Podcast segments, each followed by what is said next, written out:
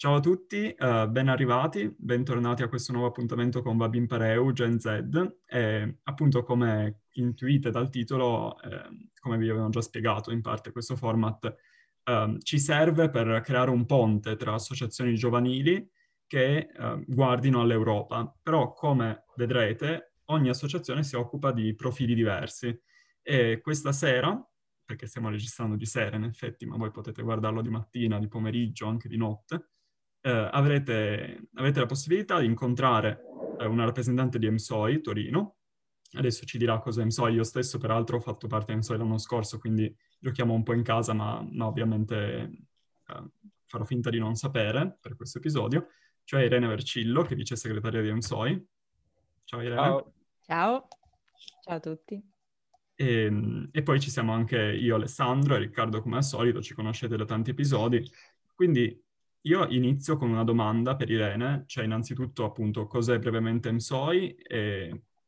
perché un, magari un militante della GEF o comunque chi ci sta ascoltando dovrebbe interessarsi a, a questa associazione.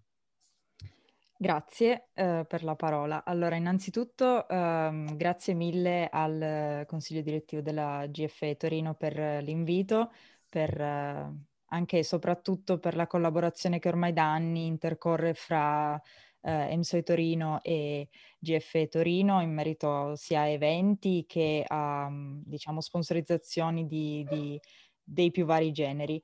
Uh, per quanto riguarda EMSOI Torino, EMSOI è l'acronimo del Movimento Studentesco per, per l'Organizzazione Internazionale ed è eh, nello specifico ehm, la sezione eh, ovviamente di Torino, del Movimento Studentesco per l'Organizzazione Internazionale, che è la branca giovanile, diciamo, della, eh, della Società Italiana per l'Organizzazione Internazionale.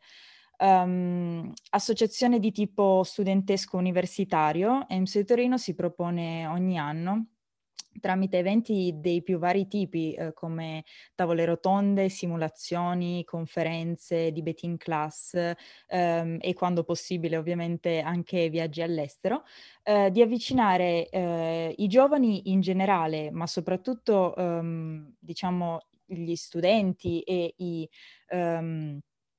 diciamo, i frequentatori de- delle università e del, um, del panorama internazionalistico che coinvolge il campus Luigi Einaudi di Torino, um, di farli entrare appunto in contatto con una dimensione più pratica e più, um, diciamo, reale, tra virgolette, uh, del mondo internazionalistico e del mondo soprattutto uh, sovranazionale, sia questo legato al, alle Nazioni Unite o all'Unione Europea um,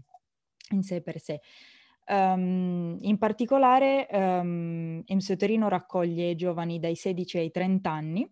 e tramite varie um, attività, di cui in parte vi ho già parlato, si propone di sviluppare le, soft, le cosiddette uh, soft skills di questi ultimi in modo da renderli, diciamo, mh, sia più preparati e sia più consapevoli um, del mondo che c'è al di fuori dell'ambito universitario, quindi del mondo lavorativo anche semplicemente del, della società civile ehm, che si sta sempre più ovviamente costruendo e integrando sia a livello europeo che a livello internazionale. Sì, ad esempio mh, l'attività che citerei, che magari può interessare anche più ai nostri militanti, l'U Model,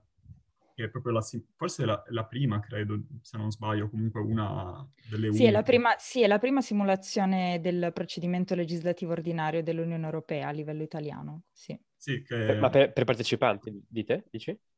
Um, no, no, credo... no, per tipologia proprio, scusami Alessandro, per tipologia okay. di simulazione, perché molte, molte, volte ci sono simulazioni eh, cosiddette in model UN, quindi che simulano eh, sì. vari procedimenti però a livello delle Nazioni Unite. Invece sì. per quanto riguarda eh, l'Unione Europea e le sue istituzioni e i procedimenti che queste istituzioni seguono, eh, Leo del Torino diciamo è un pioniere del campo della, della simulazione okay. della procedura legislativa ordinaria, sì. Cioè prima in- inteso in, in, senso storico, diciamo, cronologico. Sì. Ok, ok. Beh, questo è interessante. Io mi ricordo che io ho partecipato eh, il primo anno che ero in magistrale a Torino, quindi secondo, era 2017, può essere? Primavera sì, 2017. Sì, assolutamente.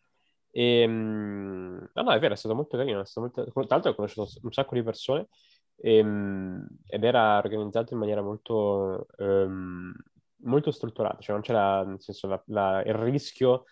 um, che magari si trova in, in, questo tipo di eventi, diciamo, di essere un po',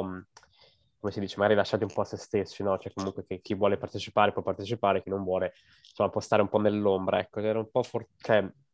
giustamente era forzato nel cercare di far partecipare più, più persone, molto le, i partecipanti o tutti, insomma. Sì, effettivamente no, è vero, è stata una bella cosa. Poi mi ricordo che mi ricordo anche i, i, gli ottimi buffet di pranzi. E, ah. sì, e, quelli sicuramente. E, insomma, sono, sono momenti sono divertenti anche quelli. Ma eh, io volevo chiederti una cosa, e, ma eh, diciamo a livello, cioè, noi studenti diciamo eh, europei, abbiamo spesso, facciamo spesso l'errore o comunque abbiamo spesso la concezione di guardare o di pensare a studiare insomma relazioni internazionali, scienze politiche o anche immagino insomma del, un, um, un, curriculum di giurisprudenza una, eh, di ampio respiro internazionale, cosa che eh, per esempio a Torino è, è ben presente. Um, però eh, dal mio punto di vista diciamo cosa abbastanza normale, eh, un po' eurocentrica, quindi diciamo di mettere al, al, in mezzo di, di, di porci ecco, al, a, a, ehm, a, ragion- a, ragionare di tutte le, le, questioni di relazioni internazionali al centro, mettendo l'Unione Europea al centro. Mentre invece una cosa che mi, mi ha molto incuriosito e mh, al, eh, diciamo che all'inizio forse si fa un po' fatica a um, interpretare, però credo che MSOI abbia fatto molto, e la, la SIO in generale credo eh, faccia in maniera molto uh, cor- corretta, sia cercare di evadere da questo eurocentrismo che invece molte associazioni, molte organizzazioni rischiano poi di, di avere, no? Sì, quello sicuramente, nel senso che ovviamente i valori che stanno alla base eh, sia dell'associazione in sé per sé, sia poi quindi di conseguenza degli eventi che questa propone, eh, e questo vale per tutte e cinque le sezioni di, di EMSOI in Italia, quindi parliamo della sezione di Torino, Roma, Napoli, Gorizia e eh, Milano, eh, sono i valori che ereditiamo dalla, dalla SIOI, dalla Società Italiana per l'Organizzazione Internazionale e questi valori sono mh, sicuramente in parte eh, mutuabili anche dall'ambito europeo, dall'ambito dell'Unione Europea, perché in parte ovviamente coincidono con valori più di stampo internazionalistico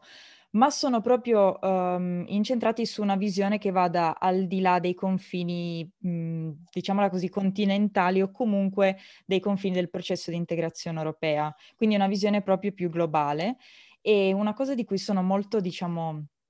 fiera e in generale molto contenta è che quest'anno paradossalmente per la prima volta con questa nuova vita che viviamo al 90% online dietro degli schermi,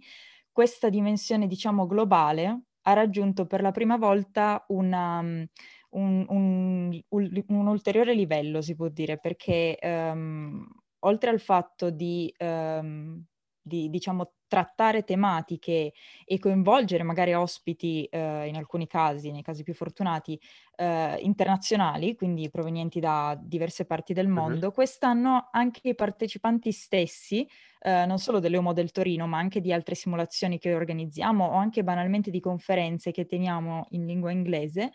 ehm,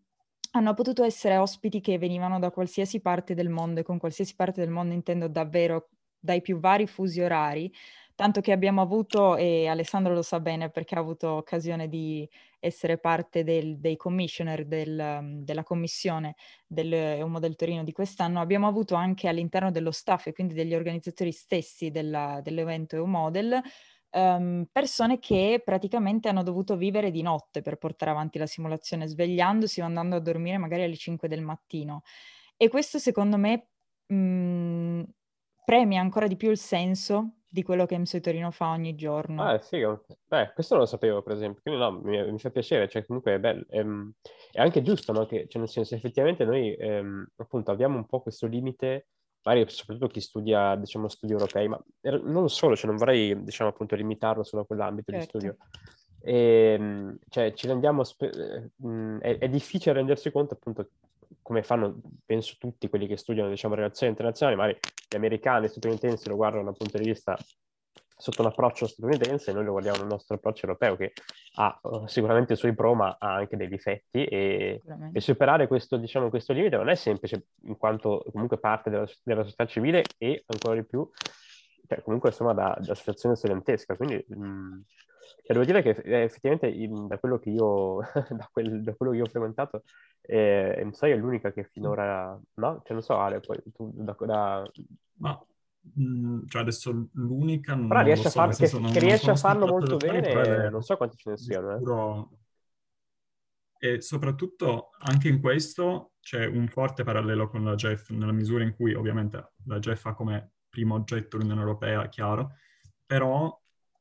anche lì il movimento federalista europeo a lungo termine guarda l'intero pianeta. La, la, tesi federalista non solo certo. all'Europa, ma anche a qualcosa di più, a una sovrastruttura. Poi ovviamente questo carattere spesso, cioè diciamo con tutti i problemi che abbiamo ancora in Europa, di raggiungere una federazione europea, figuriamoci una federazione mondiale per ora, però diciamo il, um, il senso proprio della nostra attività è quella di essere il più internazionali possibili sul sì. lungo termine e quindi in questo è per, per questo che secondo me si sposa bene, poi che più o meno GFE, il motivo per cui appunto GFE e MSOI spesso com- coinvolgono più o meno le stesse persone o persone molto vicine per certo. interessi. E credo che peraltro sia così anche nelle altre città in cui è presente MSOI, cioè appunto Milano, Roma, Gorizia sì. e, e, Napoli di sicuro. Tra l'altro, per esempio, uh, Roberto Paura, che è stato ospite da noi, che noi conoscevamo come GFE, ci ha anche parlato di MSOI, insomma, sono due mondi che, che ritornano spesso. No, mi è venuta in mente questa cosa. Certo. No, ma infatti... Ehm... Um credo siano molti pochi i soci di MSE Torino che non, non siano, diciamo, anche soci o che perlomeno non abbiano pensato in qualche momento della loro carriera universitaria di essere soci anche della GFE, perché appunto i, i, campi in cui abbiamo collaborato da quando io ho memoria e dalla piccola esperienza che ho avuto all'interno del consiglio direttivo di MSE Torino sono davvero tanti e davvero tanti temi su cui ci siamo trovati, diciamo, insieme a organizzare eventi magari diversi però con, con le stesse tematiche, quindi questo sicuramente. Secondo te, non so, boh, io vado un po', a, cioè, non so, siamo un po' una chiacchierata, dai. Um, secondo te cos'è che, um, diciamo, nell'ambito studentesco, um, associativo dell'università, quindi comunque parliamo di livelli di formazione comunque abbastanza alti, cos'è che secondo te mh, manca di incentivi magari che l'università o comunque anche semplicemente gli, possono essere gli spazi, possono essere no, la, l'organizzazione, come, come, lo spazio pubblico viene dato a disposizione delle associazioni. E invece, una, mh, non so, della, dell'esperienza di Torino o di come si è gestita l'Università di Torino, ehm, ti ha fatto invece, ti ha sorpreso e, e insomma ti ha, ti ha reso, insomma, vi ha reso la vita più semplice organizzarvi ehm, tra, per attività tra studenti, tra, tra soci. Ah, eh, beh, diciamo che per, per quanto riguarda, partirò, farò il contrario, partirò dal okay. secondo aspetto per poi portarmi sul primo. Per quanto riguarda i punti di forza, diciamo che eh, il polo del CLE a Torino ha um, in ambito associazionistico in generale, mi verrebbe da dire, ma poi ovviamente anche e soprattutto per quanto riguarda EMSO e l'esperienza che EMSO ha in questo campo credo sia uno dei poli da questo punto di vista mh, mhmm, più avanzati della città, nel senso che io ho avuto modo di avere contatti con altre associazioni anche presenti in uh, altri poli fisicamente del, dell'Università degli Studi di Torino e, ehm, e non, ho, non, non posso che trovarmi soddisfatta, diciamo, della della voce che ci hanno dato fino ad adesso in maniera crescente negli anni, perché in Torino è, è, ormai una realtà che da decenni um, organizza le proprie attività e si organizza al suo interno, ma che in maniera sempre crescente con gli anni, e questo davvero si vede da un anno all'altro, ha questa voce nel panorama universitario. E questo lo si deve soprattutto anche al, al fatto che il, mhmm, diciamo, il mondo accademico abbia saputo creare e, e, sappia rinnovare ogni anno in senso sempre più internazionalistico un polo di, di università, di, di, facoltà, di indirizzi, um, nel quale sia la presenza di studenti, diciamo, di, di proprio provenienza internazionale sempre più elevata e sia soprattutto la voce che viene data alle associazioni come modo, per, come, modo come mezzo, come tramite per, per diciamo, avvicinare i, gli studenti universitari sia al, al, mondo accademico in sé per sé, quindi eh, all'ambito de, diciamo, di competenza dei professori, delle, delle, istituzioni che lavorano all'interno dell'università e degli enti, sia però anche all, alla società civile e quindi al, um, intanto al resto degli studenti universitari, diciamo, in un panorama più vasto, sovranazionale, e poi anche a, a istituzioni cittadine, istituzioni politiche cittadine eh, che, che, altrimenti non avrebbero modo di collaborare e di appunto far sentire la loro presenza. Quindi da questo punto di vista devo dire che negli anni c'è sempre un, una crescente collaborazione, quindi anche dal punto di vista degli spazi c'è sempre andato un crescendo nel, nel, nello spazio fisico che ci è stato concesso per esprimere e per farci conoscere um, ogni anno. Um, per quanto riguarda invece un punto di debolezza, mh, mhmm, o diciamo un punto critico più che un punto di debolezza, che però comunque mi sento di dire mh, mhmm, che con gli anni, e spero che questa tendenza continuerà nonostante le sfide che, che abbiamo adesso nella situazione in cui siamo, um, potrebbe essere proprio forse quello di una latente ancora, troppo latente comunicazione fra il mondo accademico e il mondo mh, mhmm, degli,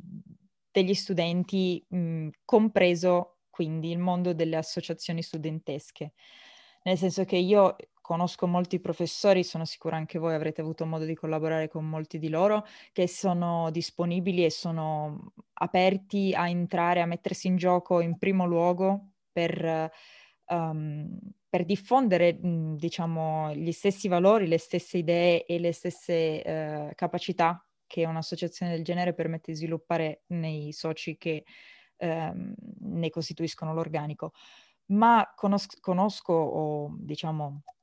mi è capitato a volte di, di, fare esperienze invece con realtà un po' meno um, comunicative, un po' meno uh, desiderose di condividere um, il, i valori e anche l- l'esperienza che, che, invece il mondo universitario può insegnare e di questo sono, sono molto convinta. Quindi forse una maggiore integrazione da quel punto di vista che però poi se volete ne possiamo parlare, secondo me è anche un problema più da considerare sotto una più vasta scala, quindi considerando poi anche un ambito istituzionale e un ambito cittadino. Um, diciamo la comunicazione, ecco, se, devo, se, dovessi trovare proprio un punto debole. Però mh, penso che anche questo, diciamo, mondo a distanza abbia facilitato in un certo senso la cosa, nel senso che mh, non, poten- non essendo più tutto scontato, non essendo più il contatto umano e le relazioni sociali scontate, ehm, allora forse si va più alla ricerca di qualcosa che prima magari si dava appunto per assodato e quindi a cui non si attribuiva molta importanza. Sì, condivido poi tra l'altro rispondo anche alla domanda di Riccardo dicendo un'altra cosa che però, cioè in realtà non c'entra tanto con la sua domanda, però è qualcosa di cui ho avuto esperienza appunto in EMSO, in GFE, un po' in tutto secondo me qualcosa che ancora un po' frena um, il mondo giovanile um, as- delle associazioni internazionali, europee, eccetera, in Italia è molto semplicemente la barriera linguistica, che non è solo italiana. Ma questa non è responsabilità necessariamente, cioè, oddio, sì, è anche responsabilità chiaramente del, del mondo accademico, ovviamente, perché se fai percorsi solo in italiano in cui ti basta avere magari un B2 per, per essere a posto con l'inglese e non avere più niente da, da dimostrare, o non so quanto sia il livello mio. Secondo me questo è un po' un problema e magari ci sono molte persone che vorrebbero lanciarsi e poi per tanti motivi non ci sono abbastanza opportunità per, per coltivare queste skills che sono poi poi io insisto sempre su questo tema, lo, Riccardo me lo sa, quindi sono un po' no, ma hai ragione. E tra l'altro eh, mi stava venendo in mente una cosa che mh, mm, volevo, mh, mm, volevo mh, mm, sentire sulla vostra opinione. Ehm, dal mio punto di vista, forse, allora, diciamo che ehm, per la realtà di Torino, quindi parliamo fondamentalmente del, dei dipartimenti eh, di giurisprudenza, che è un ambito molto internazionale rispetto alle altre ehm, facoltà di giurisprudenza italiane. Ehm, di scienze politiche ovviamente e di magari cooperazione allo sviluppo, relazioni internazionali, ecco, quindi di, di questi tre eh, macro temi, di queste tre scusate, ma, eh, facoltà e, mm, e dipartimenti. E, secondo voi mh, mm, ehm, c'è un problema eh, all'interno del sistema eh, universitario italiano ehm, per il quale ehm, eh, non c'è una barriera al, per l'entrata, quindi c- eh, tutti questi corsi sono a numero aperto, per esempio, o non sono richiesti, appunto, come diceva Alessandro, magari il fatto di sapere una lingua o due lingue, ehm, oltre, quella di, eh, oltre quella che si conosce, o insomma, n- non, essendo previsto nessun tipo di ostacolo, diciamo così, per approdarci, ehm, questo problema, quindi la, eh, un sovraccarico fondamentalmente di persone che poi fuoriescono dal, dagli studi, si ritrova alla fine del ciclo, cioè nel momento in cui si entra nel mondo del lavoro. Cioè, secondo voi c'è uno, una, una, questo, cioè, sono collegate le due cose secondo voi? Cioè, nel senso il fatto di non creare delle, non vorrei dire delle barriere, perché barriere vuol dire che escludi qualcuno, cioè dei criteri con cui eh, diciamo puoi selezionare, ecco, così, puoi selezionare eh, gli studenti che poi eh, insomma, cominciano l'anno accademico e magari anche rispettano, per esempio, ehm, cioè, eh, degli incentivi per non fare andare fuori corso. So, beh, adesso magari sto un po' esagerando, però ehm, cioè, secondo me sono collegate queste due cose. Ma allora, eh, sicuramente sì, nel senso che, come dici tu, mh, mhmm, c'è una mancanza, soprattutto, appunto, mi sento di dire, nel, per l'intero polo umanistico dell'Università degli Studi di Torino, Giusto, è vero. Um, di um, criteri che non sono necessariamente di selezione, perlomeno po- che abbiano quell'effetto sicuramente, ma che diano in qualche modo, mh, diciamo, una, un, un livello di partenza che deve essere lo stesso per tutti e che deve avere un minimo di diciamo, pretenziosità al suo interno, qualcosa da cui partire, insomma, qual- un bagaglio che tu già devi possedere. E parlo e, e, mi affianco a quello che ha detto Alessandro, nel senso che anch'io, mh, diciamo, concordo in pieno su questa questione, soprattutto de- del, del, livello di, di, integrazione linguistica e quindi credo che questi criteri dove, dovrebbero essere in parte, almeno in percentuale, basati sul, sulla lingua, sul livello di eh, diciamo, abilità e capacità linguistica. Questo è uno dei motivi per i quali EMSOI stessa come associazione, da quando ne faccio parte, sta cercando di attuare una progressiva transizione verso una, diciamo, eliminazione dell'italiano nelle sue attività okay. per una totale, diciamo, um, per un totale passaggio alla lingua inglese che coinvolga soltanto e non escluda nessuno. E, e questa è una cosa in cui credo molto. E poi credo che un altro problema, sempre sul tema che tu hai sollevato, ehm, almeno io parlo per, per, quanto riguarda la facoltà di legge di, dell'Università uh-huh. di Torino, ma so, o perlomeno mi è capitato di confrontarmi con studenti da altri eh, da altre facoltà, da altri indirizzi sempre di tipo una- umanistico e ho riscontrato, diciamo, questo pensiero abbastanza diffuso, Credo che ad oggi il sistema universitario, il sistema accademico e didattico sia, per dirla appunto in inglese, troppo poco challenging per gli studenti che ne fanno parte, nel senso che da pochi, da tro- forse ancora troppe poche, um, chiamiamole sfide, forse in modo inappropriato, però troppi pochi, ehm, diciamo, obiettivi da raggiungere e troppe poche occasioni di uscita dalla propria comfort zone. O meglio, queste occasioni devono essere ricercate ovviamente dagli studenti, il che è giusto e lo trovo perfettamente um, naturale, nel senso che il mettersi in gioco deve essere anche parte del, del tuo bagaglio personale di scelte e di, di competenze ma credo che dovrebbe esserci, mhmm, non so, tramite un approccio un po' più pratico, forse un po' meno teorico, un po' meno tradizionalista, o, o anche per mezzo, diciamo, di altri strumenti che, che, avvicinino un po' di più alla realtà del, del, mondo del lavoro, credo che dovrebbe esserci qualche, mhmm, qualche, qual, diciamo, qualche sfida in più, qualche, mh, mhmm, un modo per, per, mettere in gioco le proprie mh, abilità e quindi eccellere se, se del caso ma, ehm, anche mh, proprio in ambito didattico, sì. Ma secondo te, cioè, perché io eh, spesso rifletto su questo tema, no? Poi non so,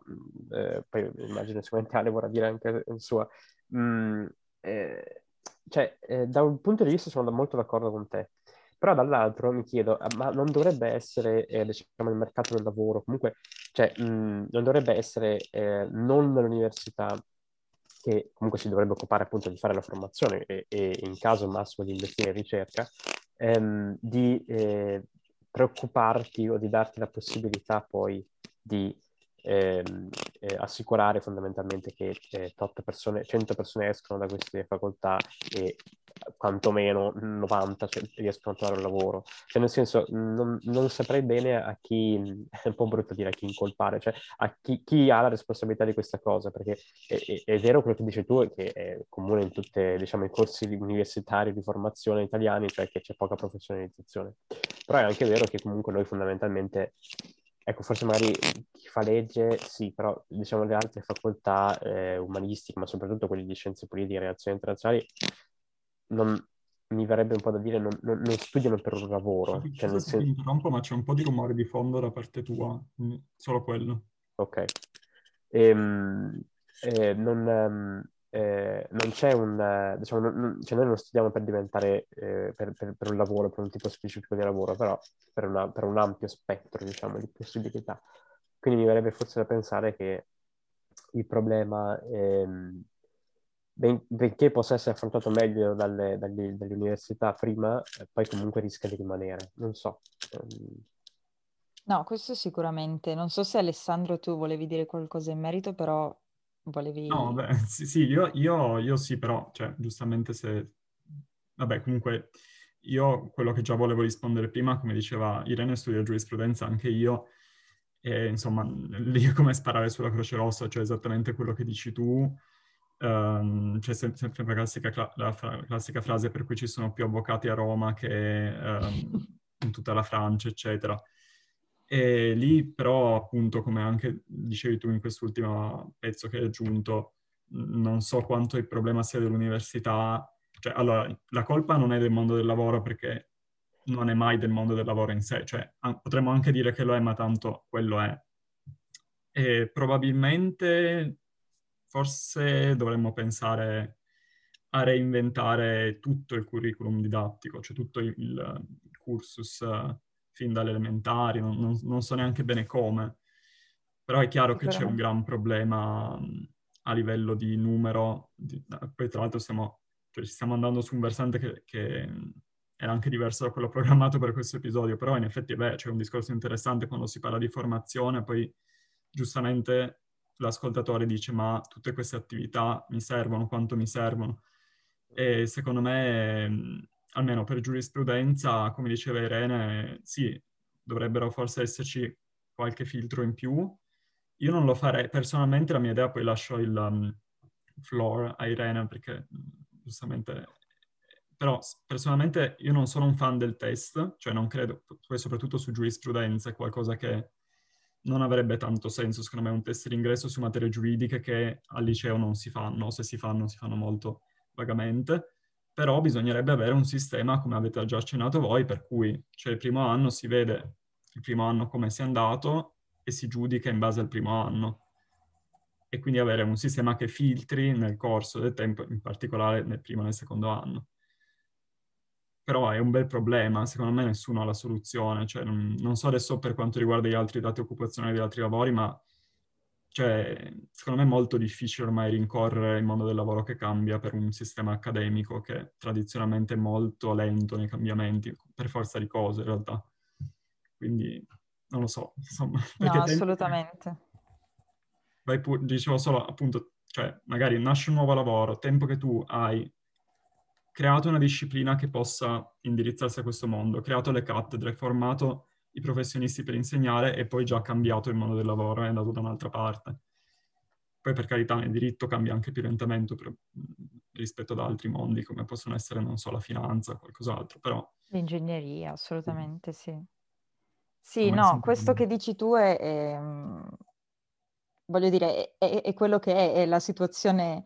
eh, dei fatti, nel senso che ovviamente il mondo del lavoro e il mondo universitario hanno due velocità, almeno in Italia, hanno due velocità di, di evoluzione e di rinnova- rinnovamento interno molto diverse. E secondo me, appunto, se vogliamo occuparci del problema, appunto, del, di ciò che viene dopo la fine del corso di studi, um, probabilmente gli unici enti, o non, se non gli unici, magari sicuramente um, un esempio di ente che potrebbe fare qualcosa in questo senso, credo potrebbe essere quello delle istituzioni um, politiche, a livello, tanto a livello cittadino in realtà, quanto a livello nazionale e sovranazionale, nel senso che da questo punto di vista um, credo che anche soltanto un'opera di um, sensibilizzazione della, temanic- della, tematica oppure di, diciamo, um, diciamo, linee guida, forni- fornire delle linee guida, un'opera del genere potrebbe essere um, un'idea interessante uh, se proveniente da parte, di, appunto, da parte dell'Unione Europea. Um, ovviamente sono tematiche molto personali, credo, da Stato a Stato, nel senso che si può trovare un fondamento comune eh, nel problema fino a un certo punto e poi da lì iniziano delle differenze che possono essere oggetto, non dico soltanto di legislazione nazionale, ma magari sicuramente di ehm, trattamenti differenziati nella misura in cui i problemi da affrontare sono inevitabilmente di natura differenziata. Quindi eh, sicuramente un intervento da parte delle istituzioni potrebbe fare qualcosa. Um, c'è però appunto da, da, poi, da capire fino a che punto, nel senso che eh, sia, sia, la situazione varia da, da, paese a paese, sia da, eh, diciamo, campo di ricerca, da un campo di ricerca all'altro, quindi da una materia umanistica che è più statica, forse proprio per la sua essenza, a una materia scientifica che invece è in evoluzione più, eh, più continua e più regolare e che forse riesce a seguire un po' meglio l'evoluzione del mondo del lavoro rispetto a quanto possa fare una materia appunto più di tipo più letterario o giuridico. Beh, allora a questo punto direi che c'è una domanda quasi d'obbligo, dato che hai citato giustamente l'Unione Europea, che eh, facciamo un po' a tutti um, in questa fase, perché come di sicuro sai, si sta aprendo questa fase di consultazione delle associazioni, del, del territorio, eh, della società civile in senso lato, cioè la conferenza sul futuro dell'Europa, in cui in sostanza la Commissione e le istituzioni europee chiedono cosa, cosa bisognerebbe fare di questa Europa, di questa Unione, e in vista anche poi possibilmente di una riforma dei trattati o comunque come, uh, come, come dialogo, come dialogo creativo e anche uscendo in realtà dal profilo della formazione, quindi non necessariamente restando qui. Potresti dirci, secondo te, un aspetto um, a nome tuo, a nome di EMSOI, o comunque un aspetto che rilevi come perfettibile? Cioè, ne potremmo, potremmo in realtà parlare per due giorni, però cosa secondo te bisognerebbe migliorare? Cioè, tu cosa daresti a questo sì, allora, intanto è una domanda amplissima e difficilissima, quindi sì, sì. eh, no, adesso a parte gli scherzi, um, sicuramente um, restando all'inter- all'interno dell'ambito universitario, perché sennò davvero potrei andare a- avanti a parlare più del dovuto e più di quanto uh, ci sia magari la volontà di ascoltarci. Um, no, quella essendo... c'è, c'è, c'è. per fortuna c'è. Quattro ore comunque. sì, sì. E, ehm, parlando, diciamo, dell'ambito universitario, secondo me, ehm, e anche, diciamo, ovviamente, secondo quello che eh, auspica EMSOI Torino e EMSOI in generale a livello nazionale, um, un problema che dovrebbe essere um, affrontato e che, del quale ad oggi si parla in misura relativamente ristretta, nel senso che non essendo vista come una priorità eh, inerente all'ambito forse dei diritti umani più eh, in senso lato, eh, viene visto magari come, non dico secondario, però sicuramente ehm, meno urgente, che invece probabilmente ha sempre un impatto più ehm, negativo sulla vita universitaria considerata in sé per sé, è quello della... Mh, della distanza immensa e della totale estraneità che vi è ad oggi fra il mondo, fra l'ambito o il mondo universitario e l'ambito e il mondo della società civile. Ad oggi mh, parlo a, a, livello sempre nazionale, diciamo, ma credo sia un problema e anzi recentemente ci sono stati anche rapporti, diciamo, um, di fronte a organismi internazionali che ne hanno confermato la, la sussistenza e la veridicità. Um, ad oggi la società percepisce il mondo universitario come qualcosa di totalmente avulso dal, dal sistema di istruzione pubblica in sé per sé considerato,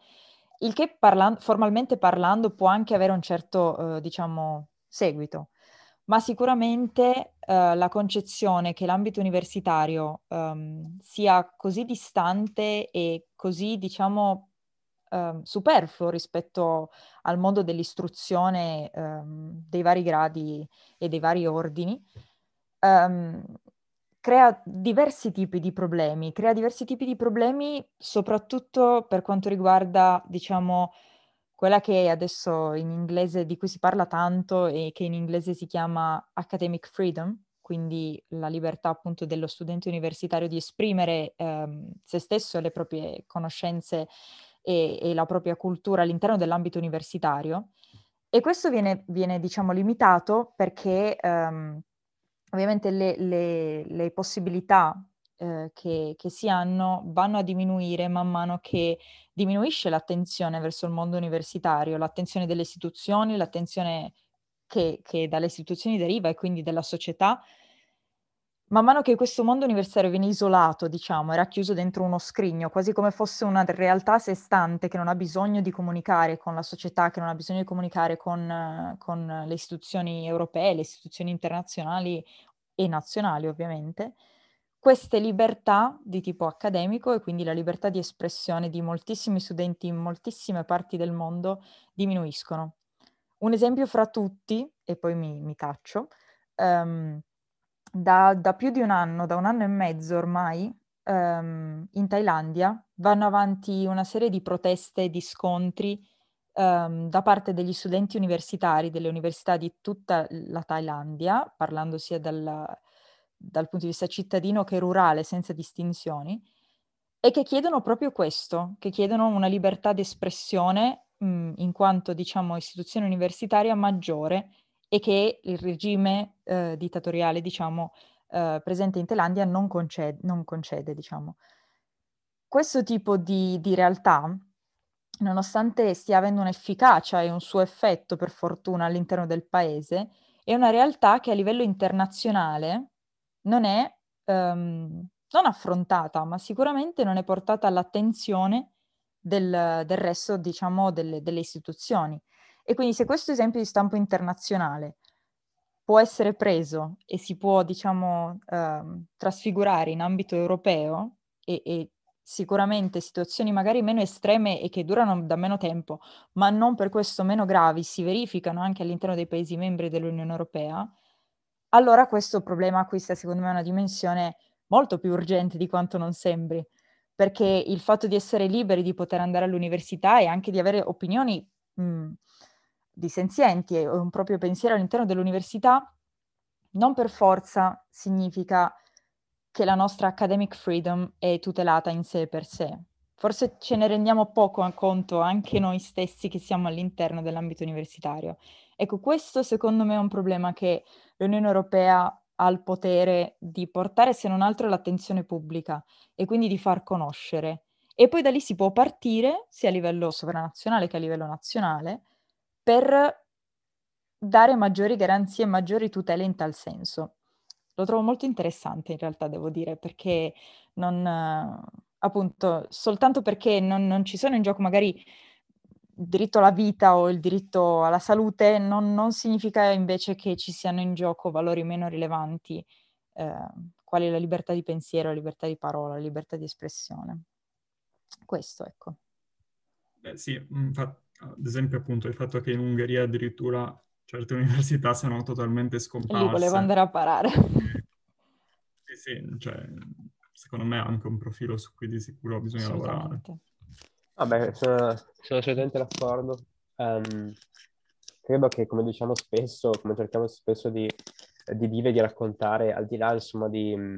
come possiamo dire, delle, delle, delle visioni politiche e, e, di cosa riteniamo sia meglio per noi, per il nostro futuro, e quello è, è, è normale che ci sia una pluralità di opinioni. E,